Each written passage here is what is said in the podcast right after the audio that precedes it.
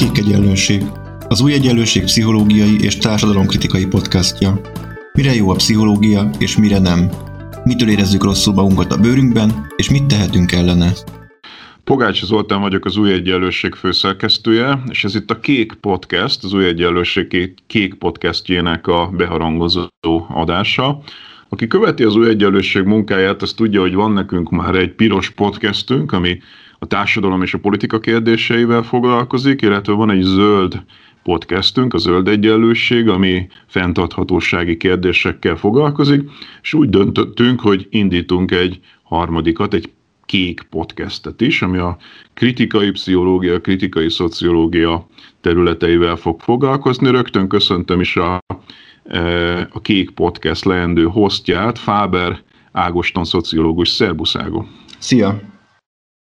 Na, kezdjük azzal rögtön, hogy meséljük el a leendő hallgatóknak, hogy mi is az a kritikai pszichológia, miről fog szólni ez a podcast. A podcast az egy szociológiai, pszichológiai, társadalomkritikai, kritikai pszichológiai podcast, tehát több csapás irányon indul látszólag. A podcastnek az lenne a célja, hogy kritikailag és különböző perspektívából tekintsen ezekre a tudásokra, ezekre a különböző társadalomtudomány disziplinák által létrehozott tudásokra. A kritikai pszichológiáról volt egy vita a mércén, aztán az új egyenlőség is sokat foglalkozott a kérdéssel, stúdióbeszélgetéseket is ö, készítettünk. A kritikai pszichológiának az a lényege, hogy a pszichológiai tudásnak a felhasználása és ennek a tudásnak a termelése tulajdonképpen társadalmilag beágyazott. Tehát nem beszélhetünk vagy nagyon korlátozottan beszélhetünk kontextustól, társadalmi kontextustól, korokon, korokon, időkön átívelő pszichológiai tudásról, hanem a társadalom fejlődésével, alakulásával, mint ahogy minden tudomány is, a pszichológia tudománya is alakul, változik. A pszichológiának a mai modern kortás elképzelése nagyon erősen egyénfókuszú, a, nem, nem állítom, hogy minden esetben, meg hogy mindenki ezt így gyakorolja, nyilván bizonyos képviselők nyitottabbak a társadalmi kontextusra, de a kritikai pszichológiának az volt a legfőbb kritikai pontja a pszichológiával szemben, hogy az egyént mint egy kiemel, kiemeli abból a társadalmi kontextusból, amelyben él, amely az ő problémáit, amely az ő szenvedéseit okozza. Persze mondhatjuk azt, hogy a pszichológia mégiscsak foglalkozik a kontextussal, de ez a kontextus mm, általában nem megy túl akár az egyénnek a gyerekkorán, vagy az egyénnek a családi környezetének a vizsgálatán. Amikor én megértettem először, hogy mi is ez a kritikai pszichológia, nekem őszintén szóval nagyon sokat segített Sík Domokos szociológusnak a, a, a munkája, könyvei, és valahogy úgy értettem meg, hogy azt mondta a, a Domokos egy beszélgetésben, amit csináltunk, hogy hiába gyógyítod meg a, gyógyítja meg a pszichológus a a, a, a pszichológiai problémákkal küzdő egyént, hogyha utána visszaengeded ugyanabba a társadalomba, ugyanabba a környezetbe, ami effektíve okozta az ő problémáit.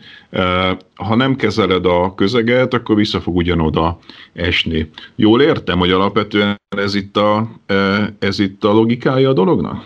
E, ez is a logikája a dolognak, persze, hogy hogy az egyénre hogyan hat a társadalom, de a másik logikája a dolognak az az, hogy a társadalmi közegben elszenvedett, főleg gyerekkori traumák, gyerekkori sérülések nagyon mély nyomot ö, hagy, hagynak a, az emberekben, és hogyha egy olyan társadalomban nő föl, vagy egy olyan családban nő föl, amely őt traumatizálja, akkor az ő sérüléseivel később a pszichológia már csak viszonylag korlátozottan tud ö, valamit, valamit kezdeni, hiszen a problémának a, a problémát nem mindig ott tudjuk ö, enyhíteni, orvosolni, ahol az a probléma ö, létrejött.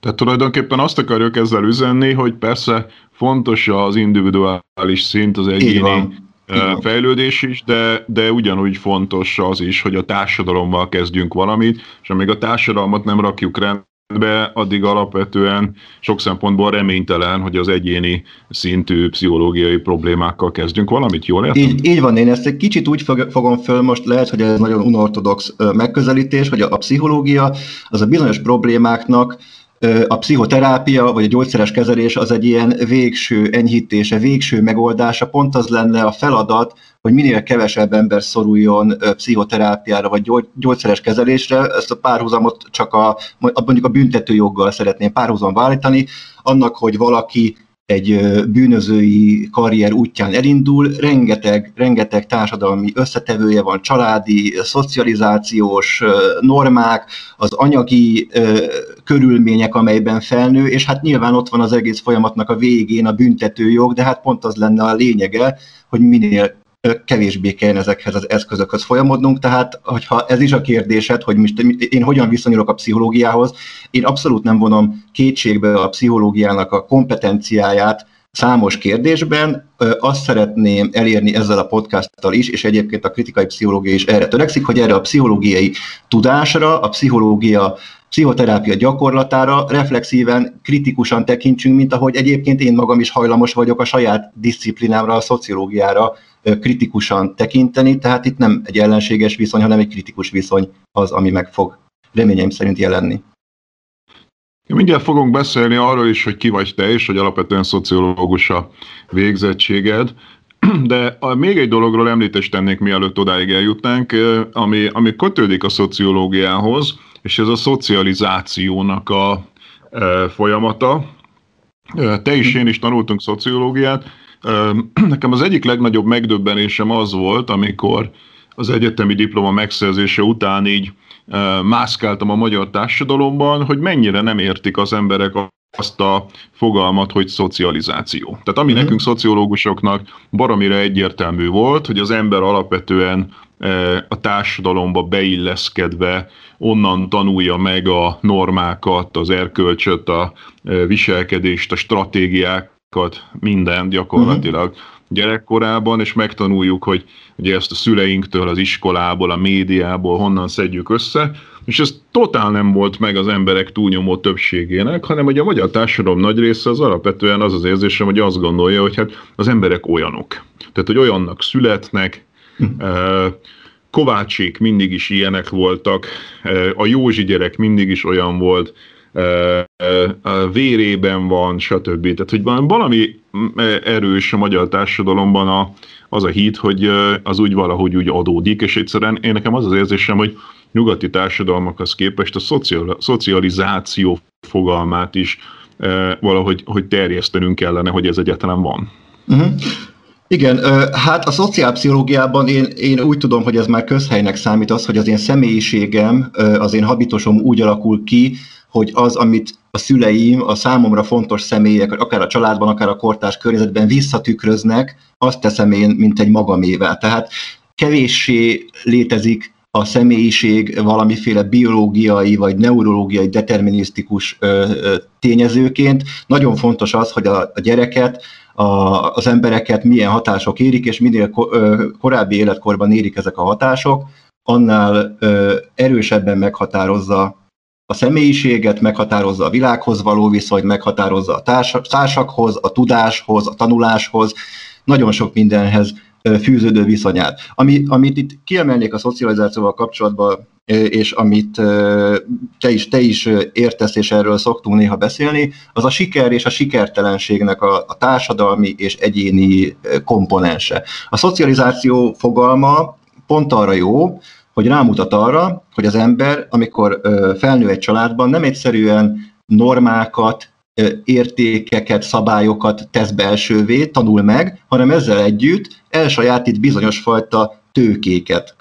Egy gazdagabb családban ö, több anyagi forrás áll a rendelkezésére, egy ö, értelmiségi családban, vagy a, a, a, kultúra, a kultúra iránt érdeklődő családban több kulturális tőke lesz az ő kezében, tehát a, a tudáshoz, tanuláshoz való viszonya az sokkal erősebb, sokkal ö, szervesebb lesz, mint egy olyan családban, ahol nincsenek otthon például festmények, grafikák, hangszerek, könyvek, és hát nem utolsó sorban a, a társadalmi kapcsolatok is nagyon fontos szerepet játszanak, tehát minél magasabban vagy a társadalmi hierarchiában, a társadalmi presztízs hierarchiában, annál jobban használható kapcsolataid lesznek annak érdekében, hogy te később boldogulni tudjál, akár a magánéletben, akár a munkaerőpiacon, bárhol. Tehát az a lényeg ennek a, a szocializációnak, amit mondasz, és akkor lekerekítem a mondani valóban, hogy az, hogy kiből válik sikeres emberré, vagy sikertelen emberré, az nagyon erősen meg van határozva társadalmilag, és hogyha a sikertelen emberekre pusztán úgy tekintünk, mondjuk egy ilyen individuális pszichológiai, vagy individuális moralizáló szempontból, hogy ez az ő hibája, ő tehet arról, hogy kudarcot vallott, munkanélküli lett, alkoholista lett, nem tudom, akkor, akkor nem, nem sokat értünk meg abból, hogy hogyan alakulnak ki ezek a társadalmi gyökerű szenvedések.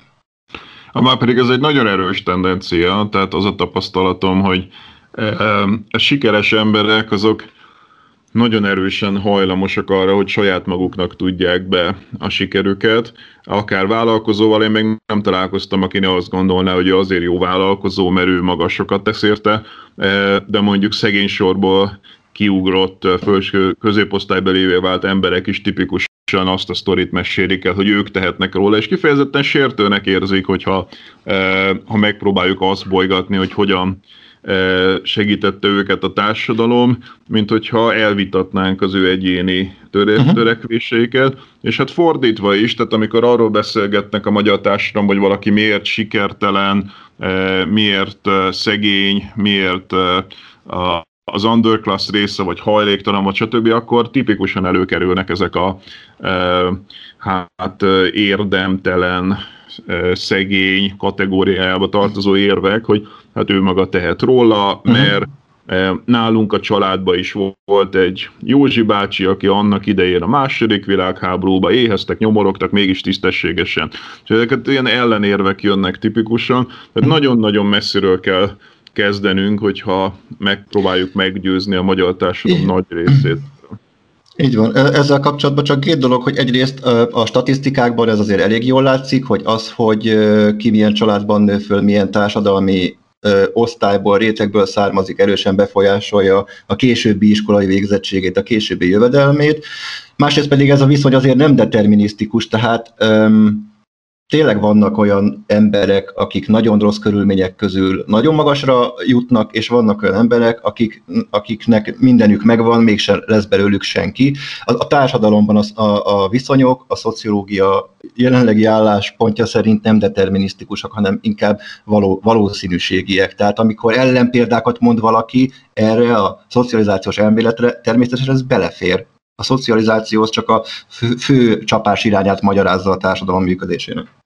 Amikor nekem valaki ezt a János bácsi sok, szokta mondani, tehát ez a de nálunk is volt a családban valaki, aki bezzeg, e, dolgozott keményen, pedig szegény volt, akkor el tipikusan azt szoktam válaszolni, hogy hát igen, e, a Monteverestre vagy a Himalájára is följutnak e, hegymászók, de hogy pont az a lényeg, hogy nagyon-nagyon kevés hegymászó tud oda fölmászni, a túlnyomó többségünk nem tudna fölmászni ezekre a hegyekre, és az, hogy föl tud egy Hillary mászni oda, ez egyáltalán nem azt jelenti, hogy bárki felmászhat oda, sőt, kifejezetten azért nagy dolog oda felmászni, mert hogy iszonyatosan nehéz azt a hegyet megmászni. Ezzel próbálom ilyenkor illusztrálni, de hogy menjünk oda vissza, amit mondtál a kulturális tőkéről, meg a kapcsolati tőkéről. Ugye ez alapvetően Pierre Bourdieu nevű francia szociológus, akire itt nem utaltál, és te alapvetően egy Bourdieu szakértő szociológus vagy, igaz? Hát ez idáig részben ez voltam, igen, így, így pontosabb, igen. Mesélj egy kicsit magadról, hogy uh, ki vagy te, hogyha a hallgatók kíváncsiak lennének arra, hogy ki ennek a podcastnek a hostja. Hát én ö, szociológus vagyok, és én ö, egyetemen szociológiát és ö, francia szakot végeztem, és aztán később szociológiából doktoráltam, a, tanulmányom egy részét, doktori tanulmányom egy részét Párizsban végeztem, mégpedig egy olyan tanár vagy kutató irányítása alatt, aki Pierre Bourdieu-nek, a francia szociológusnak közeli munkatársa volt. Az hogy, az, hogy én, és ugye erről azért mondod, hogy én Bourdieu szakértő vagyok, mert erről aztán megjelent a doktori disszertációm, és elég egy másik folyóiratban elég sok erőfeszítést tettem most már lassan tíz, tíz éve arra, hogy a Pierre Bourdieu munkásságát Magyarországon még jobban megismertessem, a bizonyos szövegeit magyar fordításban is hozzáférhetővé tehessem. De az, az, hogy én pszichológiával foglalkozom, az nem, e, nem teljesen evidencia, ebből a perspektívából nézve semmiképpen sem. Igazából az a fura, hogy a, az új egyenlőségen eddig akármit csináltam, annak a nagy része valahogy a pszichológiához kapcsolódott, és ez, ez azzal indult, hogy a, egyszer a kezembe került a Bánki Györgynek a legnagyszerűbb, leg, legnagy, legnagyszerűbb könyv a narcizmusról című könyve, és aztán ez annyira megtetszett nekem, hogy írtam róla egy recenziót az új egyenlőségre, és aztán a Bánki Györgyöt megkértem arra, hogy stúdióbeszélgetés keretében mondjon többet erről a témáról. Aztán megjelent egy, igen? Mondja tovább. Aztán megjelent egy másik írásom az új egyenlőségen, meg a mércén is, ez pedig a pozitív pszichológiának volt egyfajta szociológiai, szociologizáló kritikája, ami szintén egy francia szociológusnak a, a könyvéből, illetve hát két, egy szociológus és egy filozófus könyvéből bontakozott ki, és aztán itt harmadik hullámban pedig jött ez, a, ez, a, ez az ötlet, hogy, hogy csináljak egy olyan podcastot, ami ha nem is kizárólag ö, pszichológiával foglalkozik, de valamennyire ö, a pszichológiai tudásra is megpróbál különböző perspektívákból rátekinteni. Ja, azt volt a furcsa, amikor a Bánki Györgyös beszélgetés kiment és megtekinthető volt, illetve amikor megcsináltuk ezeket a beszélgetéseket a kritikai pszichológiáról, mert ugye volt nálunk egy sorozat cikk, de volt egy közbeszélgetés vezetés is a Kossuth Klubban, hogy ezeknek a témáknak valami hihetetlen nagy közönsége volt. Tehát a Bánki videó volt e, talán mind a máig a leg, legnézettebb videója az új egyenlőségnek, de biztos, hogy benne van a top 3-ba. E, és ezek a kritikai pszichológiás beszélgetések is, amiben te is részt vettél, ezek valami, egyrészt ugye helyben is annyira nézettek voltak, hogy a Kossuth Klub nagy terme tele volt, és a munkatársainknak újabb termeket kellett elkérnie a Kossuth Klubtól, hogy beférjenek az emberek, és utána a videókat is nézik, tehát hogy az, többek között azért is döntöttünk úgy, hogy ezt a kék podcastet elindítjuk, mert azt érzékeltük, hogy az emberekben mintha lenne egy óriási érdeklődés, várakozás ezzel a témával, témával kapcsolatban, mint hogyha ezt az egész individualizációt valami nyomasztásként élnék meg, uh-huh. uh, azaz, hogy a, ebben a neoliberális kapitalizmusban, amiben élünk, annyira sokszor kapják meg ezt a individualizált felelősségre vonást, hogy miért nem értél már el többet, miért nem vagy sikeresebb annál, mint amilyen vagy, hogy az, azt vettük észre, hogy az a mondás, amit a kritikai pszichológia közvetít feléjük, hogy hát nem csak ők tehetnek, sőt elsősorban nem ők tehetnek róla, hanem itt van egy társadalmi közeg, ami meghatároz, és ami bekorlátozza a lehetőségeiket a sikerre.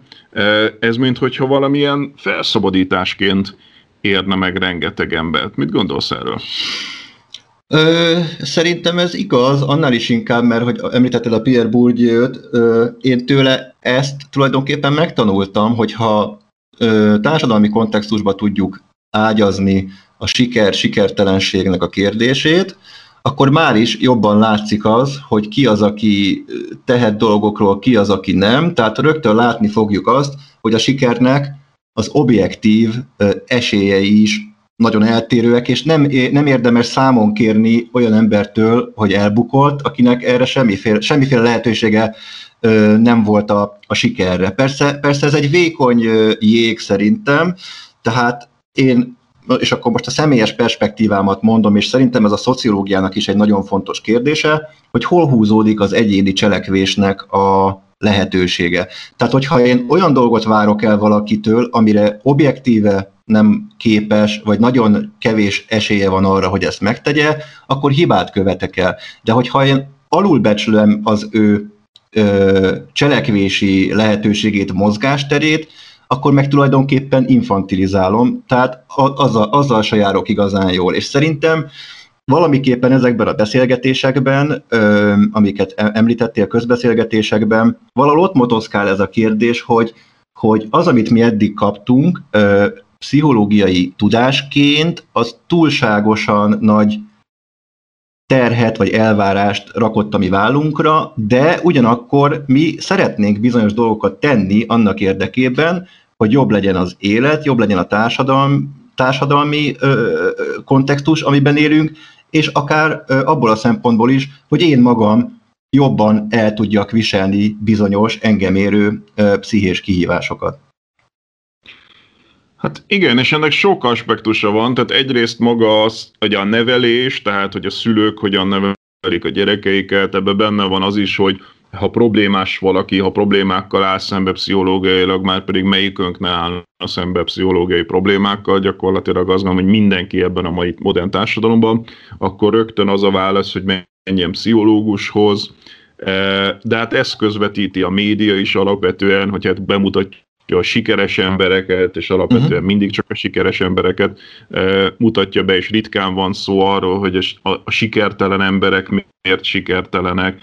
E, tehát annyiféle oldalról e, ömlik ránk ez a nyomasztás, hogy azt uh-huh. gondolom, hogy óriási felelősségünk van abból a szempontból, hogy beszéljünk ennek a másik oldaláról is, tehát arról uh-huh. az oldaláról, hogy ki, ki mi miért nem tehet meg dolgokat, nem tudna uh-huh. elvileg sem. Tehát többen egyetértek veled, hogy se alul lőni, se fölül lőni nem szabad, de én attól tartok, hogy az esetek túlnyomó többségében a mai társadalom inkább fölüllövi az ez, elvárásokat. Ez, ez így van.